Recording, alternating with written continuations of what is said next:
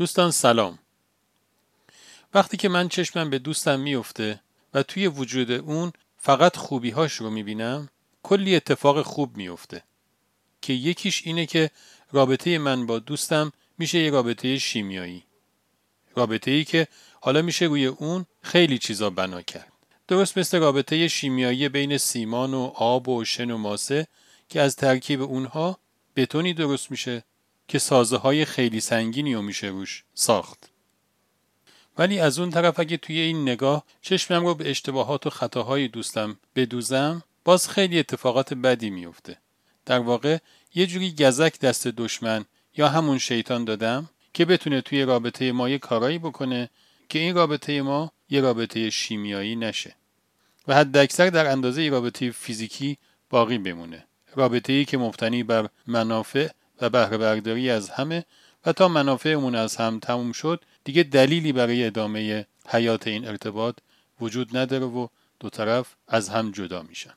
شاید به همین خاطره که به کسانی که میخوان توی زندگیشون رنگ خدایی داشته باشن توصیه شده که دوربین رو فقط روی خودشون بذارن و اگه یه موقع دوربینشون رفت روی دوستانشون، فقط خوبیای دوستانشون رو ببینن و حتی اگه تونستن برای دوستانشون حسن تراشی بکنن.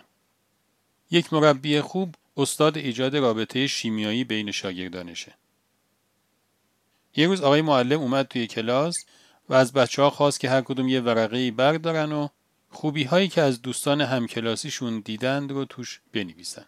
همه بچه‌ها این کارو کردن. معلم این ورقه‌ها رو جمع کرد و با خودش برد. فردا با یه ورقه‌های جدیدی اومد.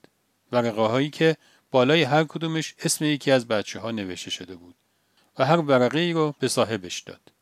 توی ورقه هر کسی همه خوبی‌هایی که دوستان همکلاسیش در موردش گفته بودند نوشته شده بود.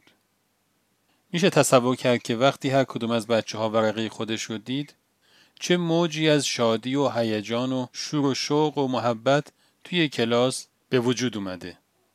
حالا یه همچین کلاسی مستعد کلی اتفاقات خوبه. خدا نگهدار.